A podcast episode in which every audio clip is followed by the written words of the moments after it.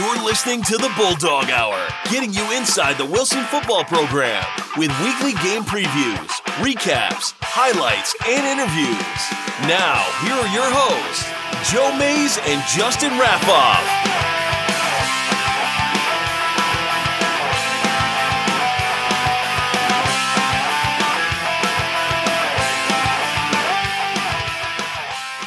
Well, hello once again, Wilson football fans. Welcome back to the Bulldog Hour. Here we are, episode two of season three. Back again after last week where we talked with some of the 2017 senior Bulldogs. This week we get to showcase our interviews with the coaching staff. If you're new to the show, welcome. I'm Joe Mays, one of your hosts. Sitting next to me, my co-host, Justin Raffoff. Yeah, it's uh, good to be back and uh, you know getting even closer to uh, football season starting. Uh, give you some more insight to the program tonight. It'll be a lot of fun. For sure, for sure. It was a great time interviewing the coaching staff. Uh, Coach Doms was was great this year. This is you know this is our third time doing the show, getting to talk to these guys. It gets easier each year, and the one with Coach Doms was uh, specifically uh, very interesting and has a lot of information. It's long. It is long. It's probably the longest interview that we've had on the show, but it's definitely worth it. I think we covered a lot of questions that people want asked at the beginning of the season. We look back on 2016 and we talk a little bit about kind of like behind the scenes or administrative stuff, which maybe sounds boring on the surface, but when you get into scheduling and how Wilson, you know, operates in the LL League, things like that. If you're ever interested in uh, is Wilson going to leave the LL League? Do they the LL League want Wilson to leave? It comes up every year, not necessarily at Wilson, right? But and, it comes up when people are discussing uh, Mifflin and Exeter kind of vying for that Section One in Berks One uh, Division, you know, championship every year. There's lots of talk in that realm, you know, that kind of filters its way over, and um, and the reporter in charge of answering those questions always shoots that down before they're even done like right. finishing the question. But it comes up all the but, time, you know, whether yeah, it's on you know Facebook groups, you know, internet comments, it's Twitter. a legitimate thing too as you get into uh, school budgets and things like that. You sure. Know, you think, talk oh, about well, travel costs yeah, and right, things like that because right. obviously Lancaster Lebanon farther than going to the Berks schools, but what's always interesting to me is when people bring up, and usually this is from the Wilson people. It, it's usually outside of Wilson when people talk about leaving the LL and people assume us going to Berks. Usually the Wilson people that talk about leaving the, the LL and I'm not talking about like the admins or the coaching staff. Right, I'm talking about like fans in the community, people in the stands, right? right yeah. Talk want Wilson to go to the Mid-Penn because right. that's where you know all the competition is. And like anything though, it, there's ebbs and flows and ups and downs. And you know Wilson, you know, hypothetically, could leave and go to another league, and then all of a sudden, what if that league's not good anymore? Right. You know, it just you know LL has been down a little bit over the last decade or so. I feel like so people think. Couple years, it's it's started to really swing back they've gotten some stability at some of those key programs again, which is which is huge. Yeah, so. it was. I mean, Manheim Township has been very good for a number of years. It was yeah. disappointing to see Penn Manor drop off because they had built a really nice program under uh, yeah. uh, under Todd Mealy, and hopefully, um, J- John Brubaker will get them going now in his, I believe, his third year because right, he had the Manheim Central pedigree there, you know, in a coaching staff. So you know, they he knows what it takes to to get that program up and running. It's just can you do it? But well, we saw Warwick burst onto the scene last yeah. year and, and, surprise a lot of people, almost including Wilson. I mean, they were surprised, but they didn't lose. Right. Uh, they they got caught off guard a bit in week four, and uh, we'll we'll see them welcome them to Gursky in week four, as we mentioned last week on the first episode of season three. But second episode here, we're going to interview the coaches. Before we get to those interviews, we do want to go over the business again, like we did last week. Just want to remind you to make sure that you're following us on a variety of social accounts Facebook, Twitter, Instagram, and also subscribe to us on YouTube so you can get all of our shows past and present. Yeah, if you follow us on those things, it will let you know when we are uh, putting content out there. Yeah, I, I, I was gonna signal out one thing, be like, if you only do one of these, make sure you go here. But we do a lot on all of these accounts Facebook, Twitter, and Instagram, and they're all used for different reasons. Obviously, Instagram gets all the pictures, Twitter has a lot of the updates, and Facebook has a lot of the links. So make sure you like Bulldog Hour and Wilson Bulldogs football on those accounts. And don't forget, you can also contact us via email or our contact form on the website. And the website is a great place to go in case you don't remember where any of these things are, or you want to look at or listen to a past show, or you want to see who was player of the game. All that stuff can be found at bulldoghour.com. We also will be doing the show live, starting with the show after the week one game against Governor Mifflin. So Sunday, September 3rd at 8.30 p.m., we will go live with the Bulldog Hour to recap that Mifflin game and to preview weeks two and three at Spring Spring-Ford and versus Central Dauphin, the first home game of the 2017 season. So again, that's one of the main reasons to get on Facebook and like the Bulldog Hour and Wilson Bulldogs football is you can watch and interact with, show, with us on the show live in just under a month. Lastly, please support the show. Again, it doesn't have to be monetarily, but like Justin mentioned on episode one, we will graciously accept any uh, monetary donations. Uh, if you'd like to sponsor the show or advertise, again, go to bulldoghour.com to get that information. But spreading the word is, is very important. Like the accounts, follow the pages, and like Justin meant last week, share. Share whatever you can Instagram, Facebook, Twitter. Share the website and word of mouth in the stadium, at work, whatever. If you know someone who's a Wilson fan, a Wilson alumni, whatever, just make sure you let them know that the Bulldog Hour is back and gets better every year, I hope. Yeah, that's the key. and we're trying. We're trying our best, but we uh, we appreciate all the support we've gotten from the the team and the fans so far, and we hope that continues as we venture into season three. All right, well, enough with business of the show. Let's get down to it. Let's tackle these coach interviews, and I've been hyping it up because I think it's a good one. So we're going to get right into the interview with Wilson head coach Doug Doms. All right, well, welcome once again to the Bulldog Hour, Coach Doms, and congratulations on a wonderful 2016 season last year, um, highlighted by your ninth straight league title and the program's seventh district title. Uh, looking back before we look towards 2017, is there an aspect of the team from 2016 uh, that allowed it to be so successful?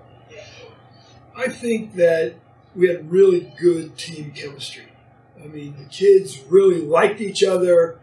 Uh, they were good friends and all that, and that made a world of difference. You know, I say all the time, if you have good chemistry, the kids are going to play for each other. The kids are going to pull together as a team, and I think that was the difference. I don't know that we were the most talented team in the league or the most talented team in the district, but our, kids worked hard and they believed in each other. Did that chemistry? Did things gel? after a certain point of the season, or was just like a constant build up throughout? I think it was pretty much a constant build up throughout the season. I mean, we got better every week, which is really what you want.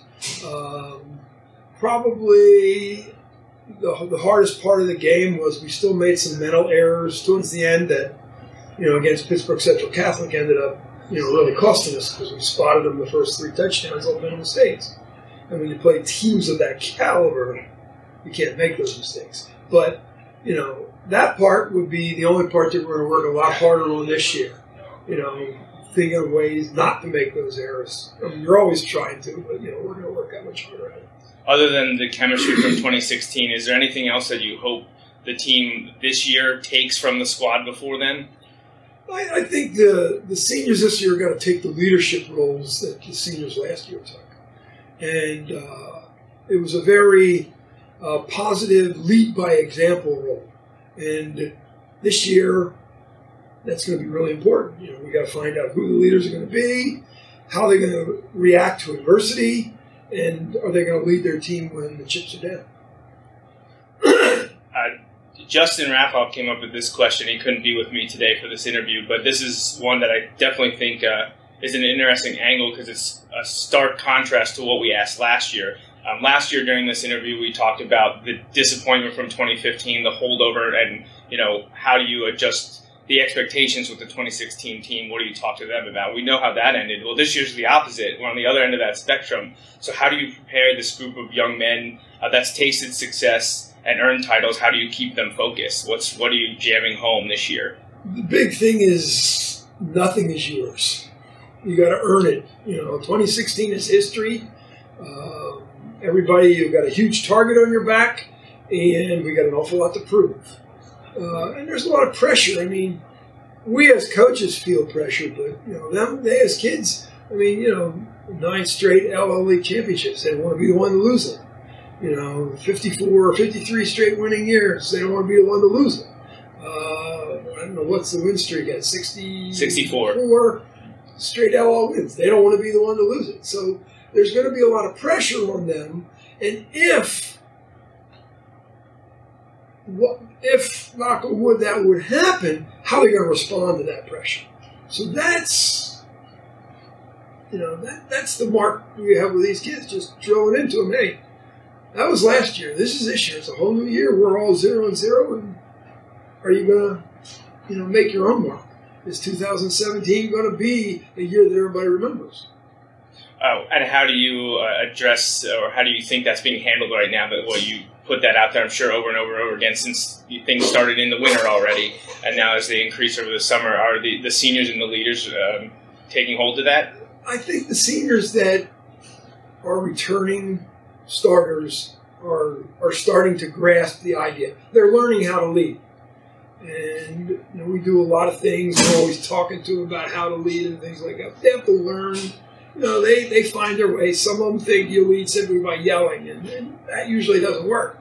You know, that's a little thing. You know, so they're learning how to lead, and the, the key then is everybody else is still too worried about trying to learn their spot and, Yeah. and earn their spot. So hopefully those uh, seniors that played and started for us last year will uh, will continue to develop leadership roles. Now, you mentioned talking about that, answering that question, the multiple different streaks that are happening with the program. Uh, I, I know the one, and this was talked about when I when I played uh, with you uh, when I was here as a player was the the winning or non losing seasons. Is is that the main streak? Has it just kind of evolved into this thing with the games and the Yeah. titles and I mean, that was always the main streak. And I mean, when you think about it, you know, 53 straight seasons, this would be 54, without a losing record is, I, I don't know that that happens anywhere. right? Uh, that's that's phenomenal. I mean, that that's a tribute to coaches and players going way back to 1964. Yep. Um, the other streaks, uh, the nine league titles in a row is mind-boggling because there were probably three or four years. I think probably five of those nine years we were the best team. hmm You know, uh, but there was probably four years that, on paper, we weren't the best football team, but our kids just refused to lose. Yep. And our coaching staff did an excellent job preparing them physically and mentally and emotionally. And they went out and won some games that we shouldn't have won. Uh, and then the, the 64 league wins in a row is just really mind boggling.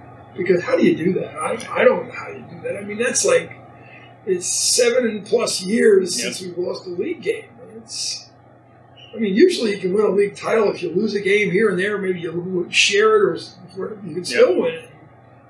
That's It's hard to fathom. It's- it is It's, to fathom. tough to think about, especially when I think about now. I've been back in the area and uh, working at, at, in the middle school junior high program uh, since 2009, and this streak is older than the time I've been back here. And I feel like I've been around for a while now, and that that streak has been going on for that long. yeah, and that, it kind of goes hand in hand with the titles. If you're beating everyone, you're going to keep the title streak Yeah. going. But yeah, it's a it's quite an amazing feat, and it's kind of developed its own stigma of uh, good and bad. Oh, yeah, absolutely. Um, you know, the, the Reading Eagle likes to run with it. They like to bring it up, um, which I'm sure uh, the, the kids and the fans love. But uh, outside of the Wilson community, I'm sure they're sick and tired Oh, of hearing sure. about it. Well, and two years ago, I guess Manheim Central had the lead in Lancaster record Yep. for, I think they were like 53 in a row or something like that. Yeah, And so when we finally broke that, I thought, yeah.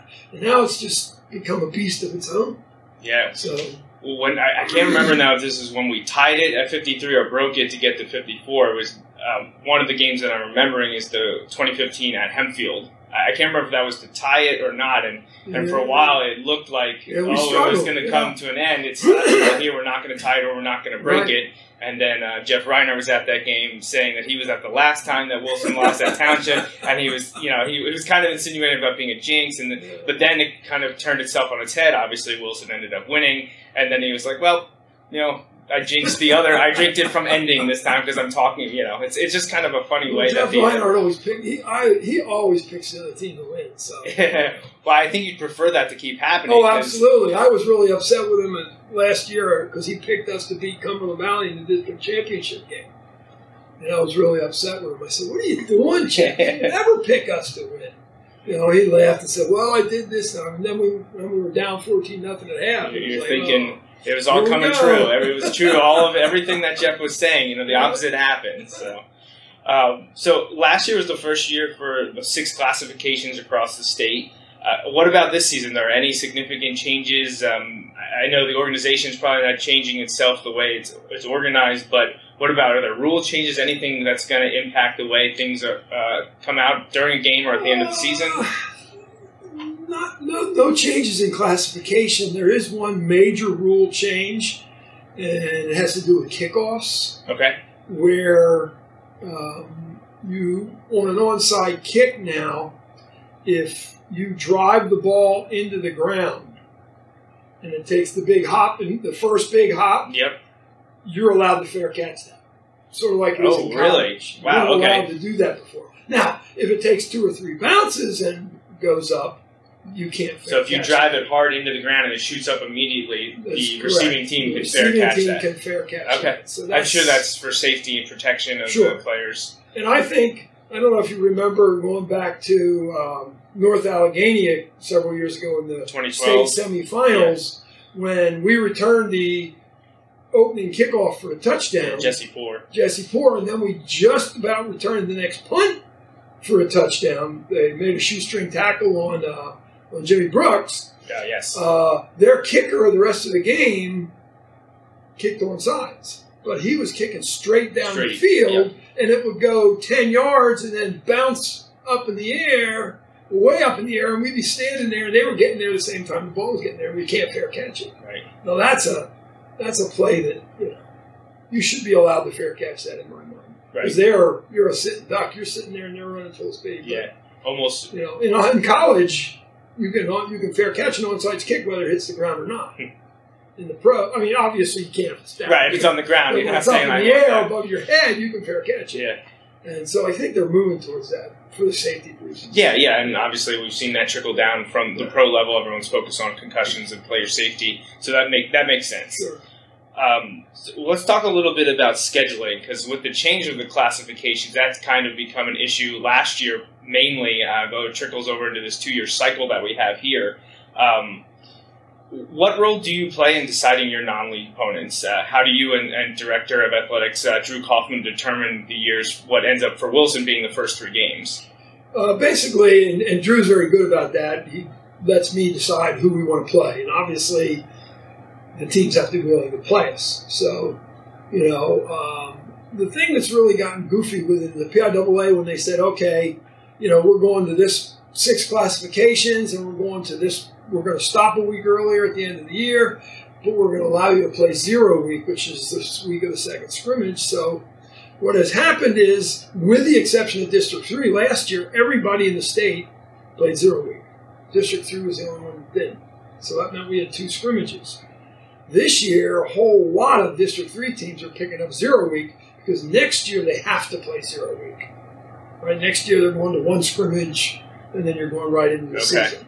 I didn't know that that was a, a definitive. So That's a definitive. so even well, Wilson- it is for our league. okay. And since it is for the LL, I'm sure Well, and you say the rest of the state's doing it, so yeah, the rest of- everyone District 3 probably was the only one that wasn't okay. So everyone's kind of getting on the same page then with Pretty the uh, what would that be the eighteen nineteen cycle of Right. uh, of Right. games? Okay, so that kind of answers my next question: Is Wilson going to be playing in week zero in the coming years? Um, and then we'll be losing a scrimmage then, so it'll be Starting next year, we will be playing week zero, which is would be the week of the second scrimmage.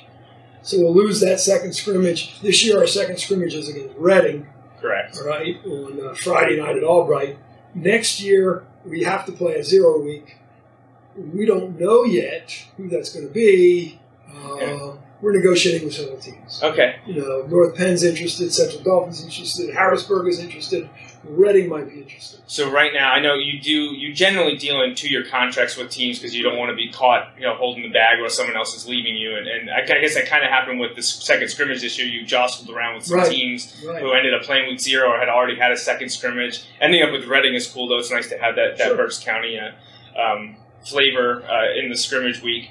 But um, are there any teams you are contracted with next year, or have an agreement that we're going to play? We're just figuring out where Yeah. the schedule will line up. Everything next year is already set, Okay, uh, with the exception of zero. of zero week. You're trying to Yeah. figure out. So you, you mentioned Central Dauphin possibly being a zero week, so they would move from the current week three to zero. To zero. Right. The only the only thing that may change is we we have we're still going to be able to play Mifflin Labor Day weekend. So the regular week one, what everyone Regular knows is week week one one, that's. Mifflin. Okay. Both of us agreed. You know, everybody's home. Great for the crowd. Sure, it's absolutely. A great time to play. Um, our question is, do we play? We don't have the contract yet, but do we play Spring Week two, or do we play Central Dauphin Week two? Okay. So it'll be one of those two teams. So Spring-Ford and Central Dauphin are staying no matter what. They're staying. Okay, so you're just trying to find uh, a week zero team then? No, Spring Ford and Central. One of them stays. One of them will stay. will stay okay, in okay. what we call week two. right.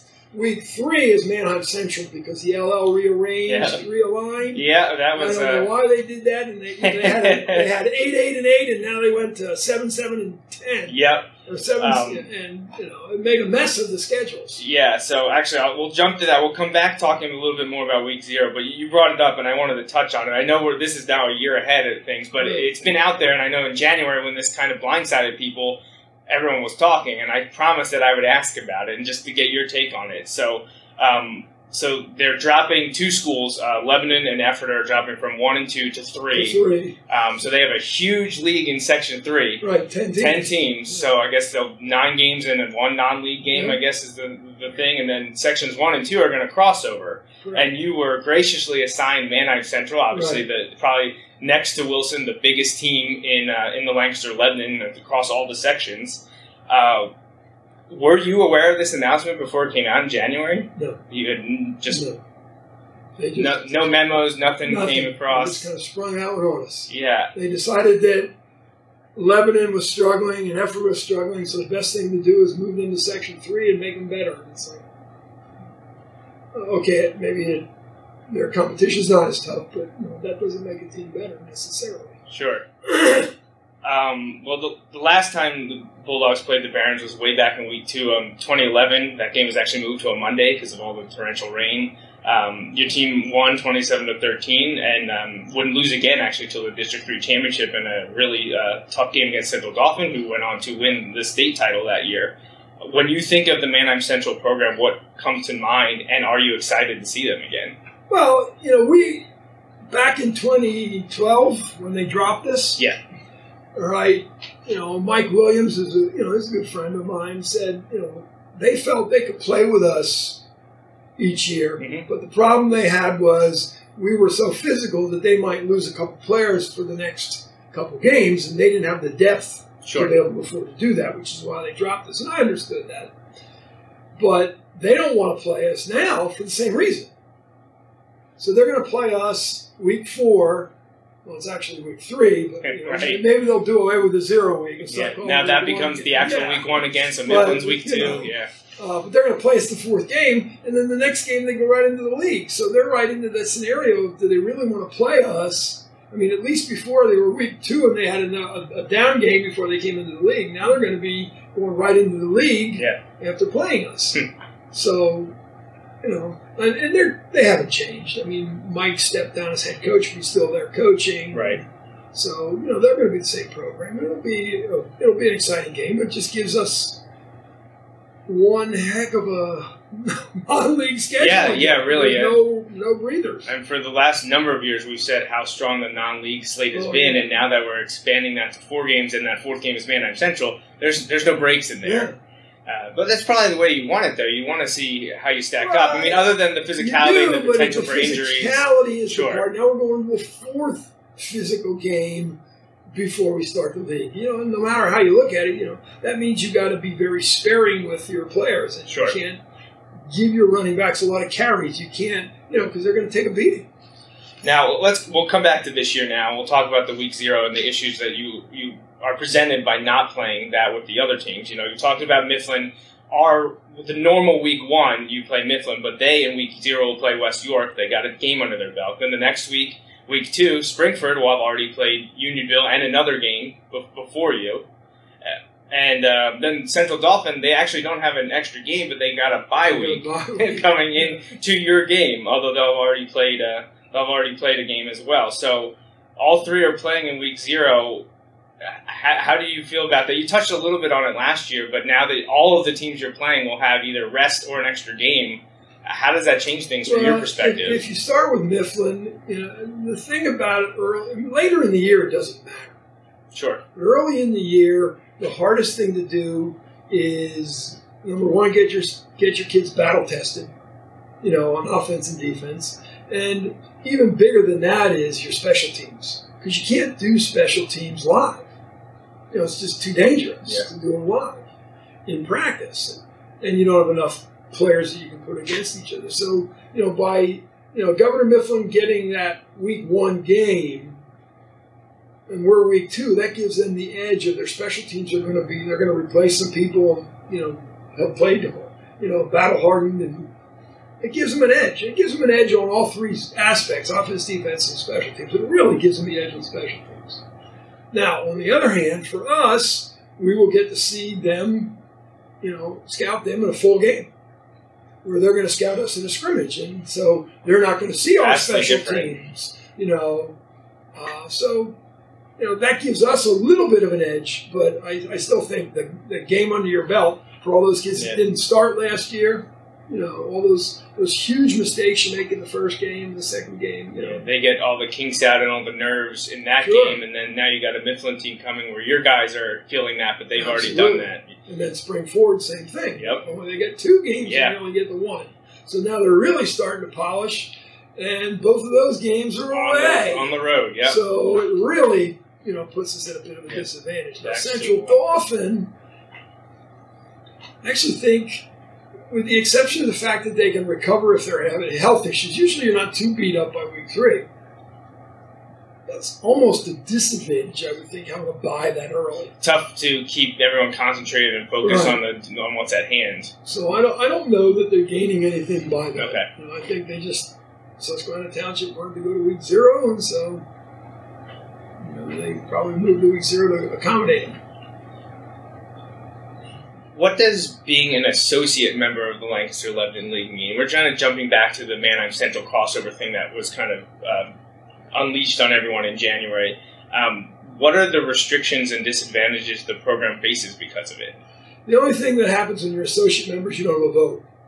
So when the league is voting to move two teams down, you know the athletic director is your representative. Correct. All right. So when the league, you know, when all the league athletic directors are voting what to do with the league setup and everything, you know, they all have a vote and we don't.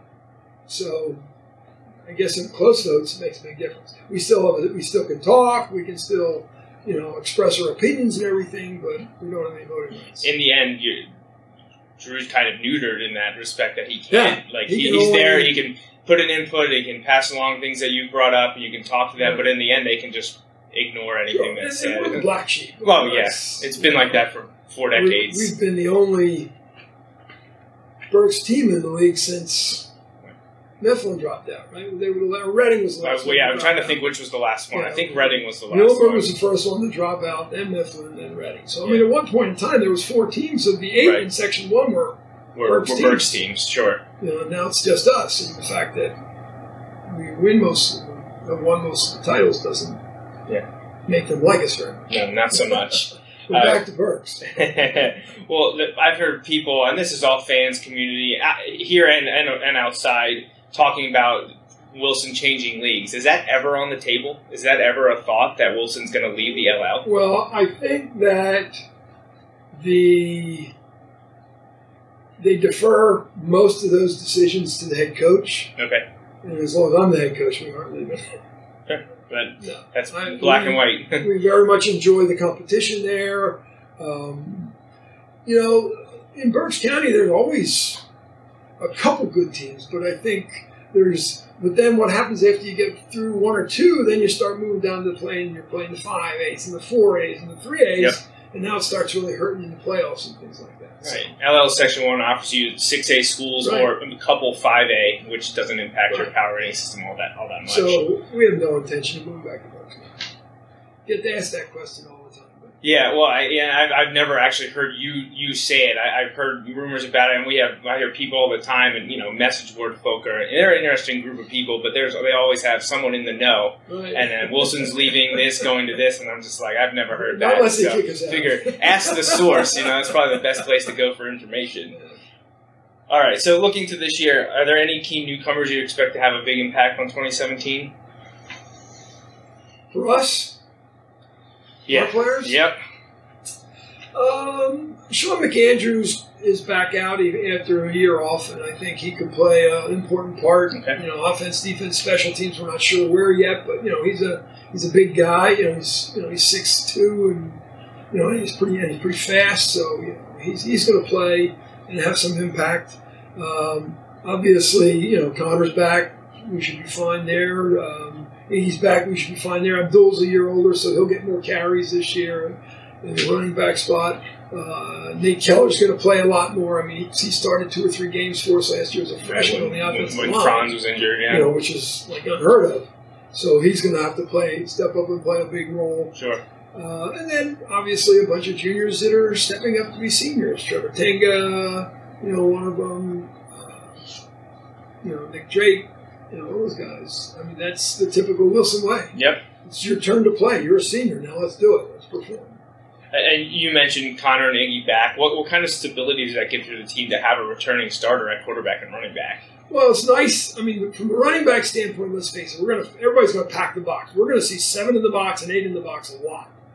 Which then you have a starting quarterback back, which is good. But I mean, we lost four D one receivers last year, so now it's going to be up to our receivers to pick up and you know to step up. Now Connor had a great year, but he also had that talent to throw to. Now this year, the talent may be uh, not quite as good, but you know, or not quite as proven. So they're going to have to get open, and that you know they'll pack the box. So we're going to have to do a lot more RPO stuff, you know, run pass option stuff. Uh, if they want to pack the box, that'll open up the throwing game. If they want to open up, then we're going to pound it and pound the rock up inside.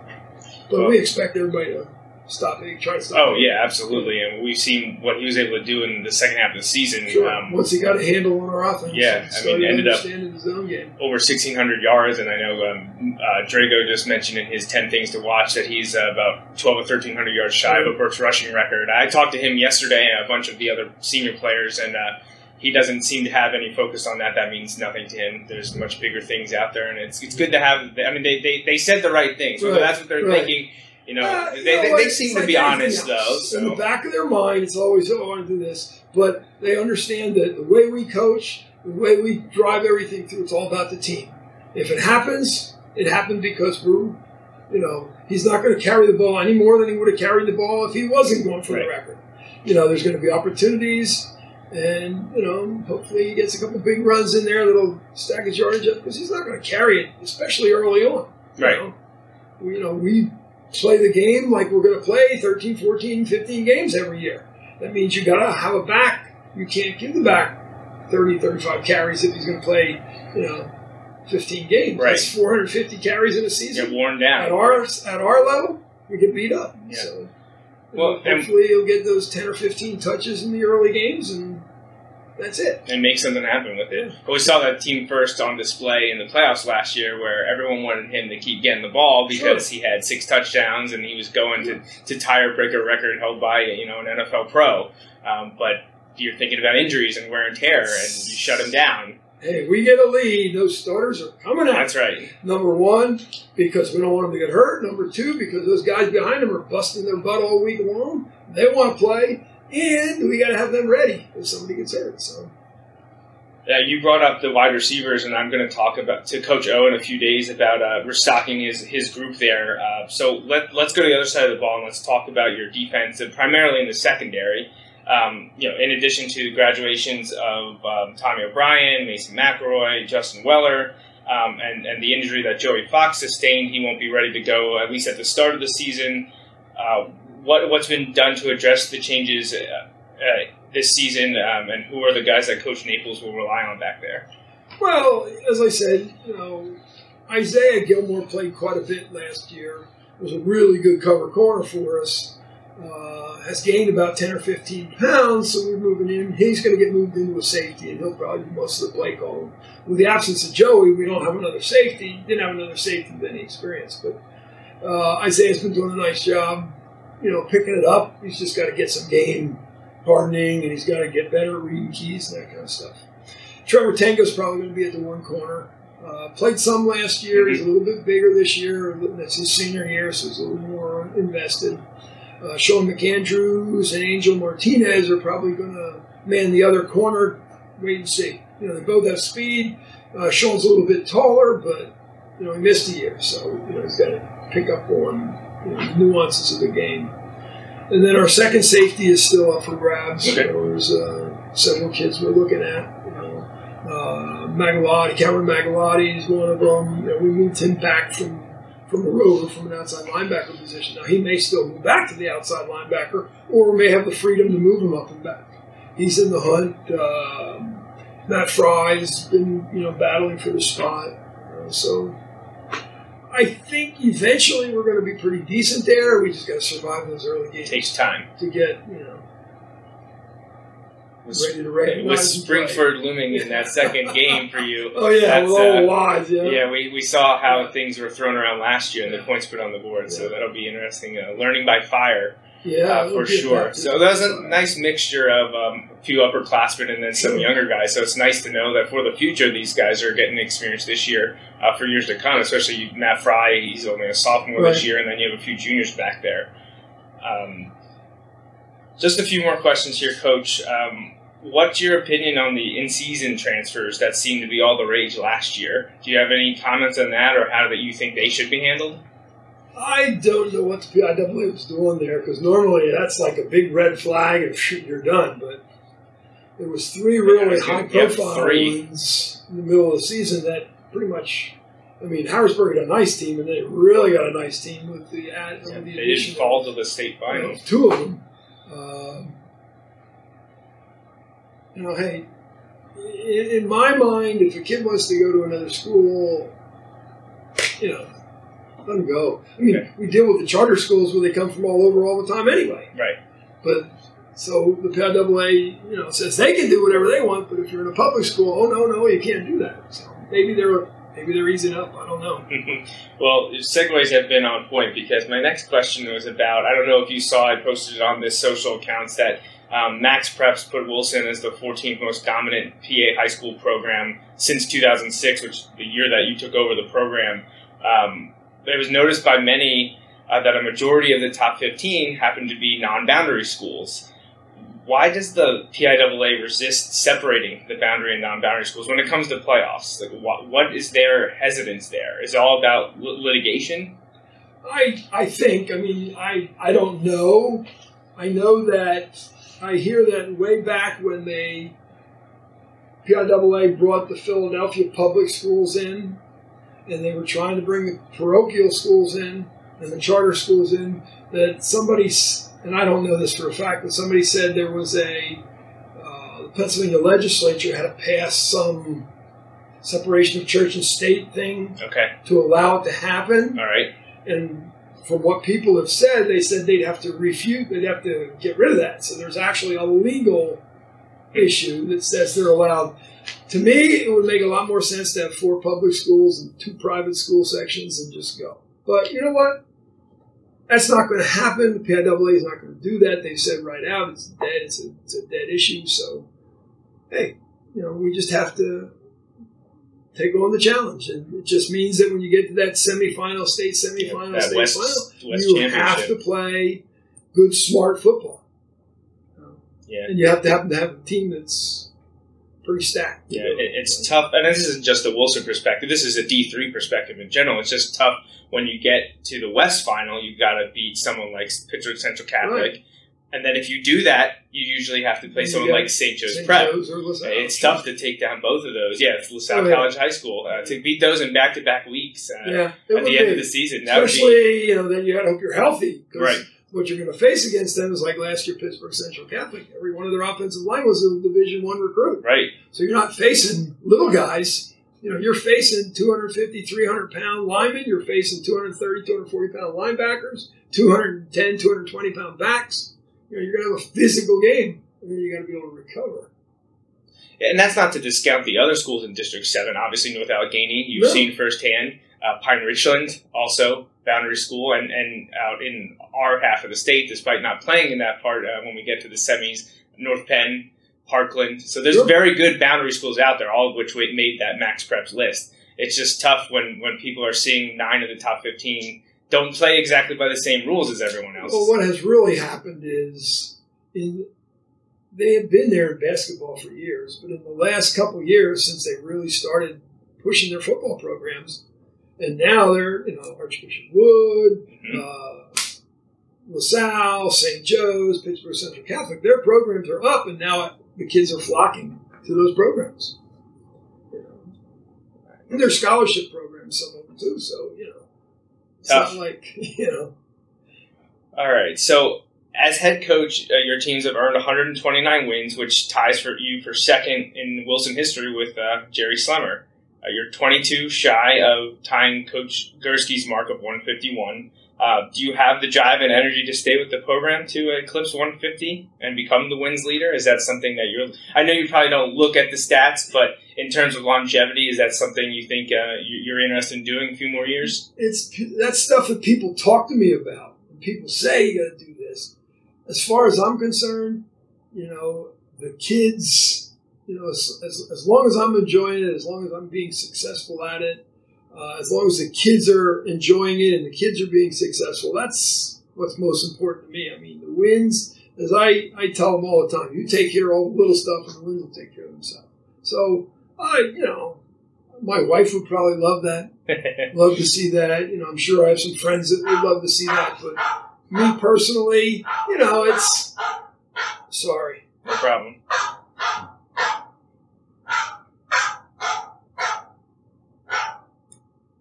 I guess it would be a feather in my cap, but I, I don't compare myself to John Gursky. I mean, John Gursky took a program that was non-existent and put it on the map. Mhm. You know, uh, Jerry Slemmer continued with that. You know, Jim Cantafio continued with that, and I just, you know, just try to keep you know the, the tradition going. I mean, I I think, and I say this all the time, although my assistant coaches bust me about it all the time. I say it's not me, it's the staff and the time and the effort they put in, and then the kids buy in because our staff puts all the time and effort in. I'm just, you know, I don't know, the leader of the ship or whatever. Uh, but you know, it's, it's because of the Jeff Brubakers and the Jeremy Palms and the Ernie Wolbers and the Paul Cabells and, and, and the rest of the staff that we are where we are. So, Well, you're. I mean, you're sitting at overall in terms of the entire time you've been with Wilson as head and assistant. You're at 393 wins. So you know things go well this year, and they, they go the way they have since you've taken over, winning 10, 10 uh, or more games every year except for one. Odds are in your favor to get to 400 this year, and that'd be quite quite the milestone to have that many wins at a program. yeah, I guess if you're in program, well, you have to be wrong, but you know, with our success, you know, but yeah, I guess you know, 400. Wow. Yeah. That's a lot. Yeah, it's a, wins. it's, that is a lot. That's a lot of wins. That a lot of coaches will never see that number to have that many. Some won't even coach that many games Right. to get to that many wins. So it's definitely something special. The last thing that you mentioned the coaches um, and how, how helpful they've been to you over the years. Are there any coaching staff changes this year? Anyone new? Uh, no, the staff's pretty much intact. Uh, Kyle Klein, his, who was one of our volunteer assistants, so the defensive line has stepped down because his daughters are now actively involved in a lot of youth sports. A lot of other things going on for that, him. so he's you know between that and his work schedule. But other than that, it's uh, Status quo. status quo. Yeah. Well, it seemed to work out, so I think that's probably probably a good thing for everyone to hear. So that's all I got for you this year. I thank you for taking the time to answer my questions and uh, look forward to covering the team this year and talking to you after some wins on Friday nights. Hopefully, we can be successful. Thanks, Coach. Thanks, Joe.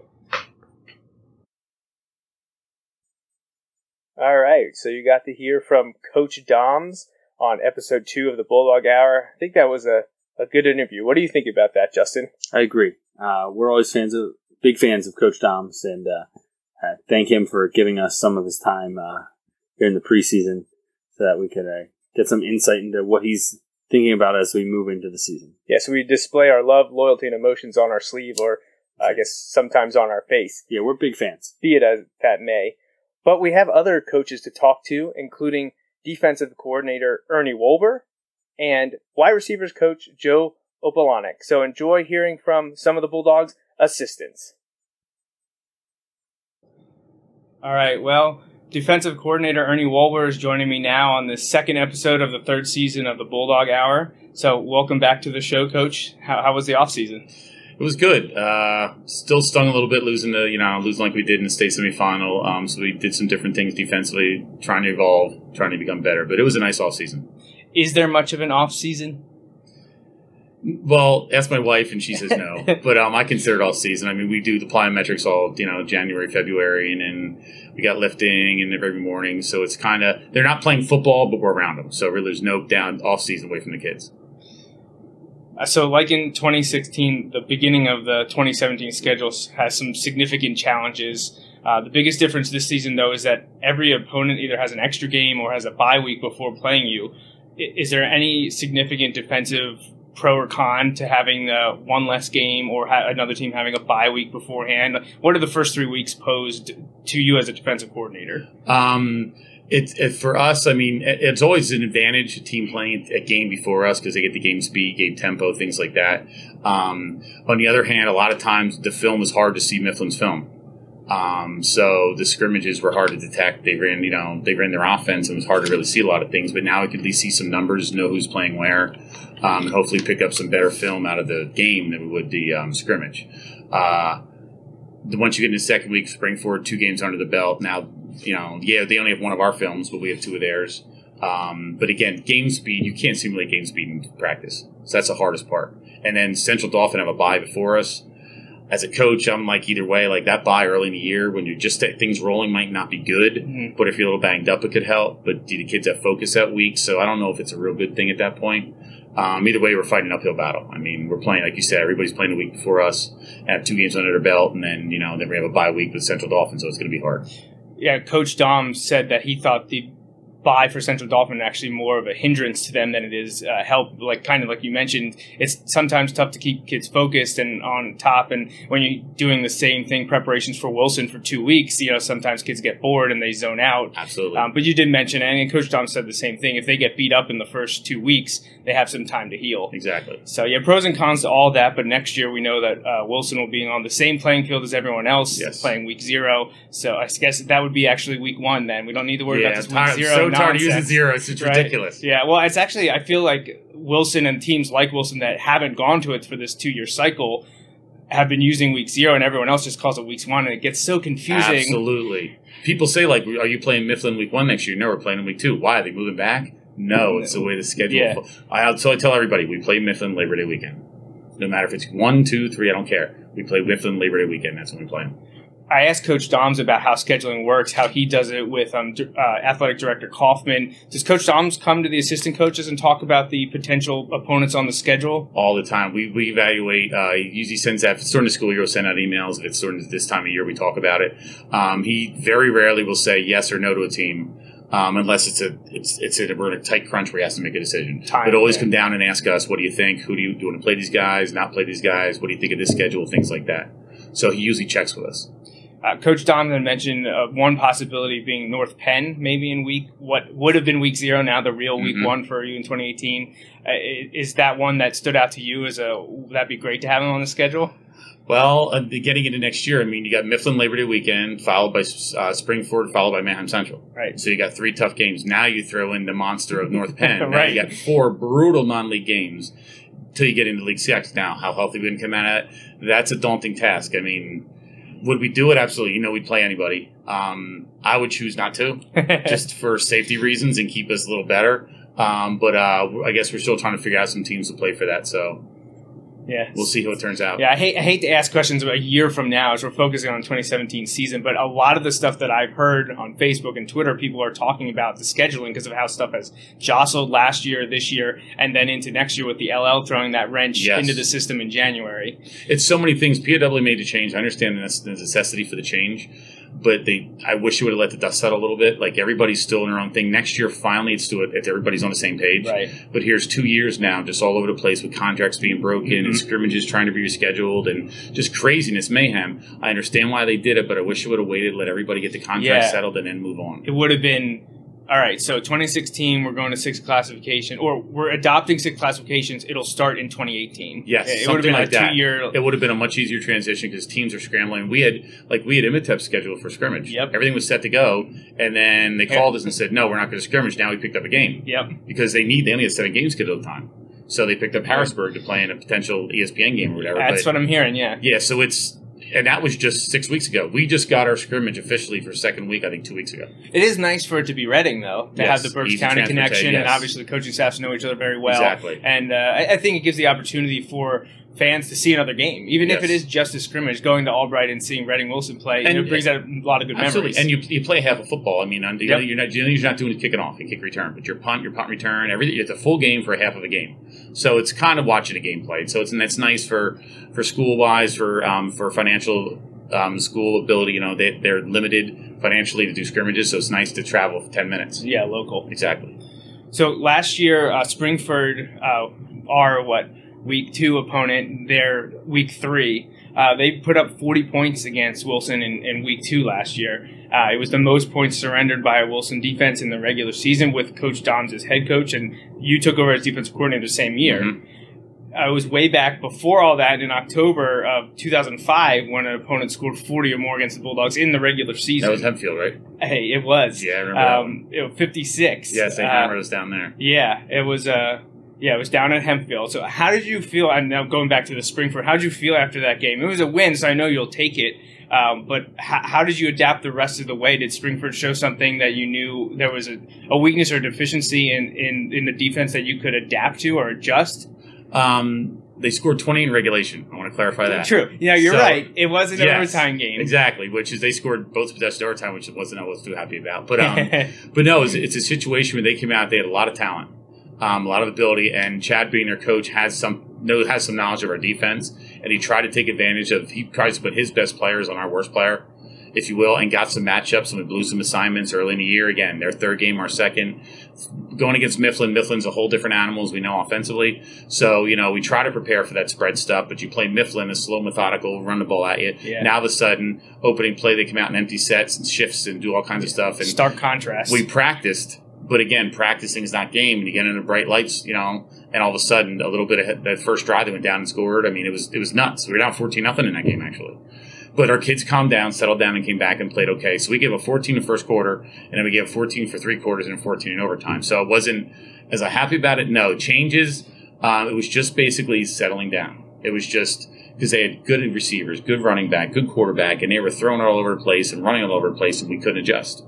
And it was kind of our kids were just a little overwhelmed. And once they calmed down, we did pretty well. Yeah, and you asked my my, my follow up to that was asking about if uh, Chad Brubaker had you know have the familiarity with the system. It has to have some kind of advantage. You can only change so much. Exactly. You don't want to get away from your philosophy. You got to make some adjustments. Absolutely. And he, he- I mean, does he know everything in and out? No, but he understands what we try to do and what our, what our philosophies are. And part of that, you know, understanding that is going to help him. Did he, and he was very multiple. Um, he did some things that, you know, quickly, quick, quick, um, personnel changes, um, with some no huddle stuff, which we prepared for, but again, we couldn't get a practice that speed, that tempo, sure. you know, so it was hard. So we, you know, we had to adjust a little bit and just calm down and settle down. How, how do you like the high school overtime rule? Does that do you feel it really puts the defenses with their back against the wall, being Absolutely. that close to the end zone? I'd like to see it at like you know like the colleges play at 25. I'd like Yes. to see us maybe the 15 to have to have to get a first down. Mhm. Um, to change it a little bit that way, just because I don't know if it's going to make it longer, over time, less overtime. I guess they're trying to keep it safe for the kids. But a 10 yard, I mean, you come up with a broken play, it's a, t- it's a touchdown.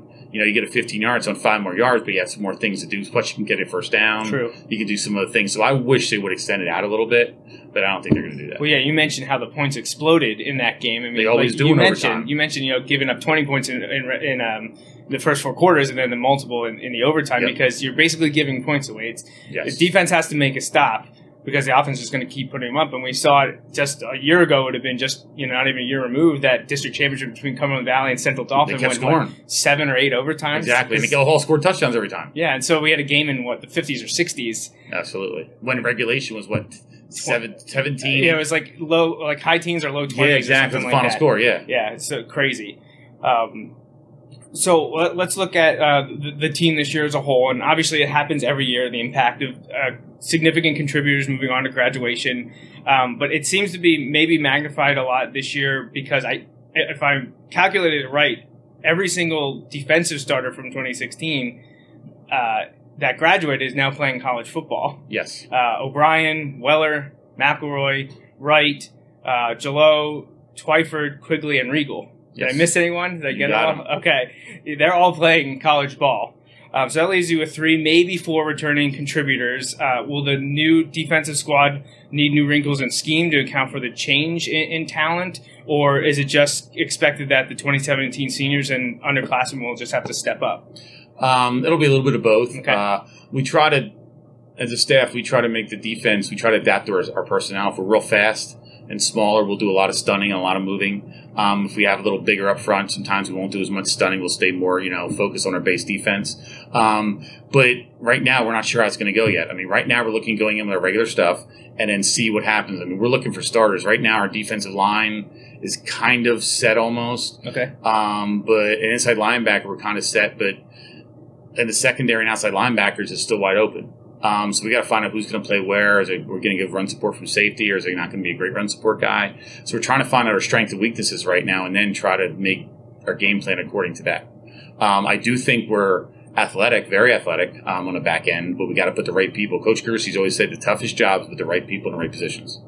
And you know we don't know if we have the people at the right position right now, so we're trying to work that out. Well, you talked about there's going to be some new starters uh, at outside linebacker and in the secondary, inside linebacker, defensive line, pretty much there. Uh, some returners in those areas, but looking at the outside linebackers and the secondary, is there one or two of the new starters or ones that you think will be big contributors that you're really excited about to see what they can do on Friday night? Um, starting in the secondary, uh, Isaiah Gilmore played corner for us the end of the year last year. Uh, we moved him to safety. Um, and he's done some really neat really nice, nice thing, really neat things for us. He's uh, very athletic. I think he'll end up becoming our safety. Um, but that's a big transition from corner safety. A lot more responsibility as far as making calls defensively for us. But he's exciting to watch. Um, corner, we have Tango who played last year for us quite a bit. He played some safety, some corner. I assume he'll probably take one of the corner spots. Um, just because he's a senior, he's a strong kid. He's, I mean, finished placed in states in the hurdles. He's a fast, athletic kid. Um, the other corner, uh, Sean McAndrews came back to the team this year. If the last year didn't play, he could be a possibility. Um, Angel Martinez could be a possibility. Um, Cookie could be a um, these nicknames. Cookie could be a possibility at corner. Um, there's a lot of kids vying for that spot. Um, outside linebacker right now, Iggy might have to play some defense. Um, and then we have Justin Well. I'm sorry, not Justin. Um, Andrew Weller, who played last year, some outside linebacker. But then we have Pletha, Hunter Regal. We have Brian, uh, Chris Roberson. We have um, some young kids, some 10th graders possibility maybe playing there. Jake Jaquan Souther, Jr. coming back, maybe could play there. So right now, if we played a game tomorrow, I could not say. I could tell you could start every position except outside linebacker. If we had a game tomorrow, I would have no idea who would start. and coincidentally, that's your position, coach. I know. So a lot of pressure's on me. Dom keeps telling me, don't worry. He's letting me know that. Yeah. Um, so you well, you mentioned uh, uh, Iggy possibly seeing time at outside linebacker. Um, will there be an opportunity for Yurig to see any time in defense, or has that been scrapped? That's pretty much it. Maybe, and um, if we go a third, the three safety look, and Okay. you know nobody else steps up. Mhm. I mean, we don't want it to happen, but obviously, what's best for the team is what's best for the team. Um, we hope somebody else. Connor could be a really good defender for us. We know that. Everybody knows that. But hopefully, one of the other guys steps up and actually can do what Connor can do defensively as safety. Like sometimes against throwing teams and, you know, definite pass situation, we'll play three safeties. Hopefully, one of the younger guys steps up and takes it away from Connor. So right now, he's kind of our emergency guy. Okay. He still gets reps defensively, still does drills. Sure. But don't get him in tackling drills and get him in all that Yeah. stuff. But he's still fresh in his mind, so he has a clue what to do if we need him. That leadership comes in a bunch of different ways. And on defense, generally, an inside linebacker and a safety are kind of the guys calling the plays, calling the shots, adjusting people. Uh, do you expect one of uh, those positional guys to be the vocal defensive leader, or is there someone else that's stepping up and is kind of getting these guys together and saying, "Let's go"? Um, I mean, inside linebackers will probably be um, Hatley and Johnson. Um, Hatley started last year. Uh, he's been more vocal this year. He's not a real. He's not a um, crazy motivating type guy, but he's picking people up and telling them what they're doing and trying to help them out. Um, Chris Price is probably our emotional leader right now. Um, all winter, he's been in the weight room saying the right things, doing the right things, uh, and he's like he's injured right now. Hopefully, back for the for Mifflin. Um, but he's kind of our vocal leader right now. He plays defensive end, returning started defensive end. He's kind of our emotional guy right now defensively. And again, depending who ends up starting where, another guy could step up and be an emotional type leader too. So it depends who ends up playing. Yeah, you mentioned Chris Price, and I, I- don't. We don't like to dwell on individual stuff because Wilson's always been about the team Mhm. success. That's what matters. But and this is me talking. I was really surprised last year that he didn't get much recognition in some of the awards. See, I mean, Wilson got a ton of recognition, a lot of individual stuff, but I thought Chris Price really got better as the season went on. To, to see him not mention even honorable mention on some of those awards was a little confusing for me. So I think that's definitely driven him in the off season to get better. But obviously, he told us just when I did an interview with him on on Monday uh, how much the team success, you know, all the players. That's all team, team, team. So, Yeah. um, And he was well. He was became very good friends with Isaiah Regal. Isaiah was a big leader for us last year, and Chris really kind of took that role. You understand? Chris going his junior year started both ways. mhm. We didn't know if he was starting until when we went into the two days. Yep. Like he was that outside guy, question mark, and he ended up playing all year both ways for us. He had a great year, and again, like you said, people got accolades, but he really watched that leadership, especially Isaiah last year, how he led us. Isaiah's a big leader as far as by example too. One of the hardest works we ever had, so that helped Chris transform into that type of leader. Yeah, it was great to see. I, I actually remember leading up to the Mifflin week. It might have been just two days before the game. I, I had messaged him and said, you know, what's the status? And he said he was he was getting the call both ways. Yep. And I remember being very excited to see him uh, to get that opportunity. Yeah, he worked very hard. He deserves it. All right, so let's shift back to looking at some of the opponents, but some of their players. I, you've seen film from past years, and obviously you're gathering stuff for this year. But uh, on on paper, who would you say is the most dangerous opposing offensive skill players you're going to see? A quarterback, running back, receiver. Can be Um, league, non-league. Just I got who you. stands Um, out. I mean, you know, looking at it, I know, you know, just and I went over my my book from last year. Um, Mifflin returns a lot, as everybody knows. I mean, they're in a teen starters, 13, 14 starters, whatever it is. Um, they're going to have a really quick quarterback that played some last year, split time. Uh, they got a real good fullback. Um, they also have Darius Copeland, who went here, who's a real good player for us and probably would have played for us this year. Moved to Mifflin now, so he's a dangerous player over there. Um, up front, obviously, returns some players, but if you're looking as far as skill, I know um, Spring-Ford returns a starting quarterback, and they, he was very good last year, so I'm sure he's going to be just as good this year, if not better. Um, Central Dauphin, I'm not sure. I mean, they graduated so many people, but they are like us; they reload, and I'm sure they have some skilled players coming up and be able to play. Um, once you get into league play, uh, open up with Warwick, um, Ricci, the tight end, getting all kinds of accolades. Yep. Um, you know, him being down there, Grayson Klein now being a quarterback down now. He's starting down there, but he's at school down there, so he might be their quarterback.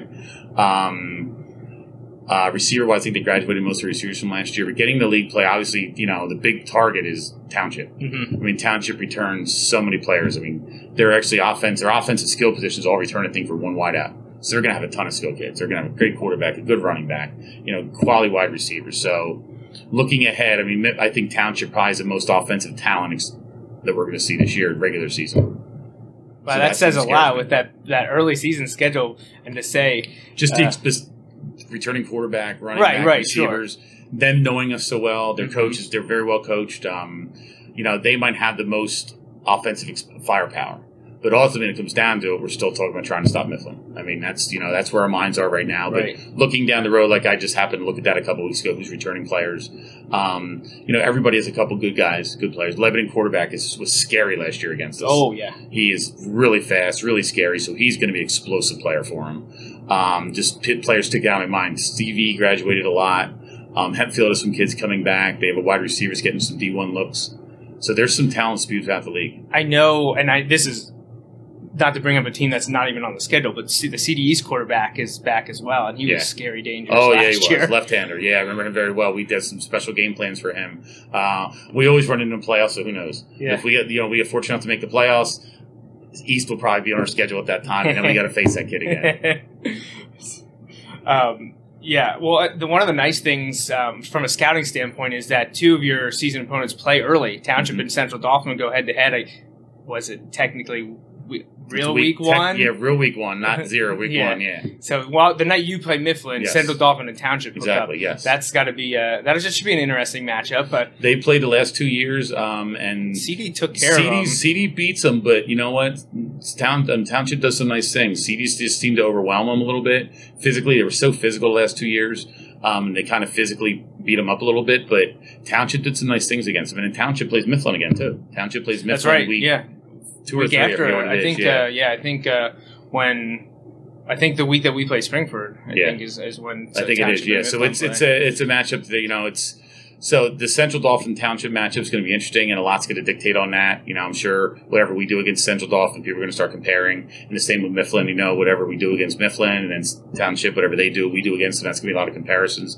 So there's some interesting matchups, and it's it, it's good to be able to see them against quality opponents too. Like seeing Central Dauphin against quality opponents, seeing Man Township against quality opponent, seeing Mifflin against quality opponent is a good thing. Justin and I are notorious for saying when it comes to sports that the mathematical property, the transitive property, does not apply. Just because you know Township beats CD or vice versa, and we beat one, doesn't mean we beat the other. No. It doesn't work like Not that. at all. It's matchups. It's all come down to personnel matchups. And you know, sometimes you have an off day, but usually it comes down to matchups, like if how you how you match up. You know, I mean, we match up very well uh, last year against Central Dauphin.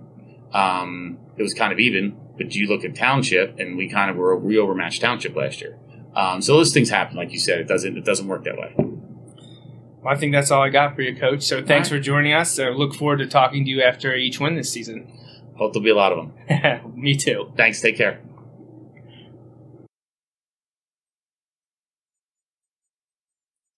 Okay, so we got to hear from defensive coordinator Ernie Wolber and wide receivers coach Joe Opalanik, and we thank them for taking the time out of their busy schedules to sit down and talk with the Bulldog Hour as we get ready to start the 2017 season. Well, Yeah. I think that wraps up everything for this show. yeah, you know, just thanks again to the coaches. Um, you know, we thank the players last week. Thank the coaches this week. Again, is that their willingness to uh, let us have access. Um, you know, is what allows us to make the shows, and it makes it a lot of fun. So, thanks again. Definitely. So I think that's everything for episode two of the Bulldog Hour. Uh, we will be back in the coming weeks to cover the team more and get ready for our live shows following the Mifflin game on September 1st. Again, those will be on Sunday nights at 8.30 p.m. on Facebook Live every other week. So September 3rd is the first Sunday we're doing a live show. Don't forget you can uh, follow us and interact with us in many ways. There's uh, ways to support us, and we do want to thank uh, our anonymous donor that has helped out for the last three years. So we appreciate that, and also to May's Sandwich Shop, the uh, corporate sponsor, who is also entering the third year in partnership with us for the show. And if you'd like to be an advertising or or a sponsor of the show, be sure to check out bulldoghour.com. Until next time, you're listening to episode two of the Bulldog Hour's third season. I'm Joe Mays. He's Justin Raffoff. And remember, go, Bulldogs. Thanks for listening to this week's episode of the Bulldog Hour. Want more Wilson football? Follow the show on Facebook, Twitter, and Instagram. Subscribe to the podcast on iTunes and SoundCloud. Or visit www.bulldoghour.com. The Bulldog Hour is a feature program on jmnjrradio.com.